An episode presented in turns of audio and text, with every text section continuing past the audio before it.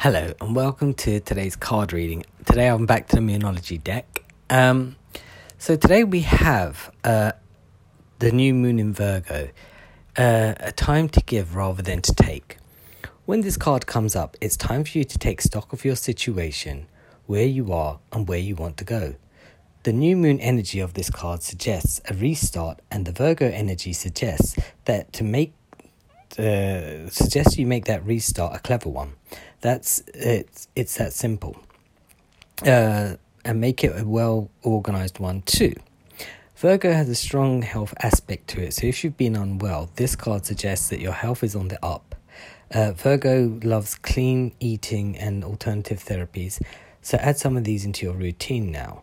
However, you've been feeling if a situation is blocked at the moment, it could be that you've been over analyzing things and being too critical. It is time for you, it is time to ask less of someone else for what they can do for you and think about more what you can do for others. Uh, all right, so the things with with oracle cards is that they're always, always, always positive and looking at the up and up, right? And sometimes you just want to, you know, uh, just sometimes you don't want to be positive, right? You just don't want to um, uh, always look on the bright side of life. It's not healthy to do that because sometimes things happen and we allow these things to happen to us and then we end up being regretful and then we think, I wish I could have dealt with that different.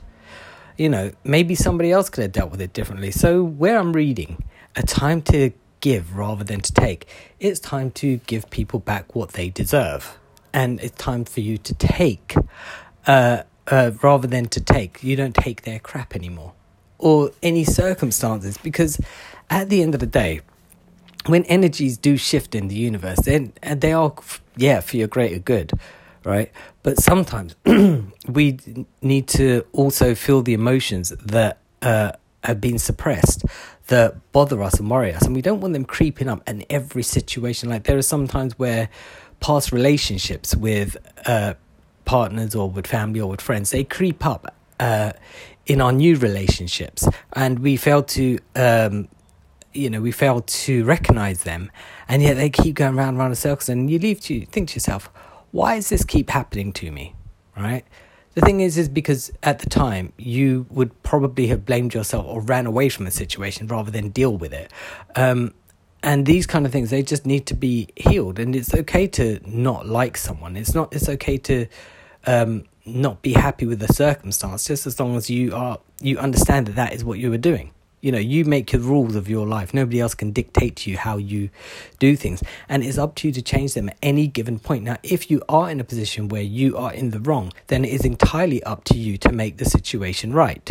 Whether this person accepts your apology or what have you is is yes, I guess it's on them, but also uh, you need to set that certain vibration that harmonizes with theirs so they can understand that you are truly sorry and regretful for the things that you have done, right? And then it is up to them, and then you can get your peace because if then they're too pick headed, obviously they can't change the situation. You can't change the situation because it is the past, right? So it's up to two people to come to an agreement. And if that agreement is not met, then it is up to one of you to decide that this agreement is no longer valid and we should just leave it and go our separate ways. No more holding on to the past, right? Um, so when uh, it's time to give rather than to take, right? What are you planning on doing? Are you planning on taking crap from people and not giving it, or are you planning on giving to people and not taking from them? It's up to you which side of the fence you're going to be in any given situation. This isn't like a, a one-off thing. It's just like uh, kind of like choose your battles carefully, that kind of thing. I hope this makes sense. I will be back tomorrow with another Moonology card. Bye.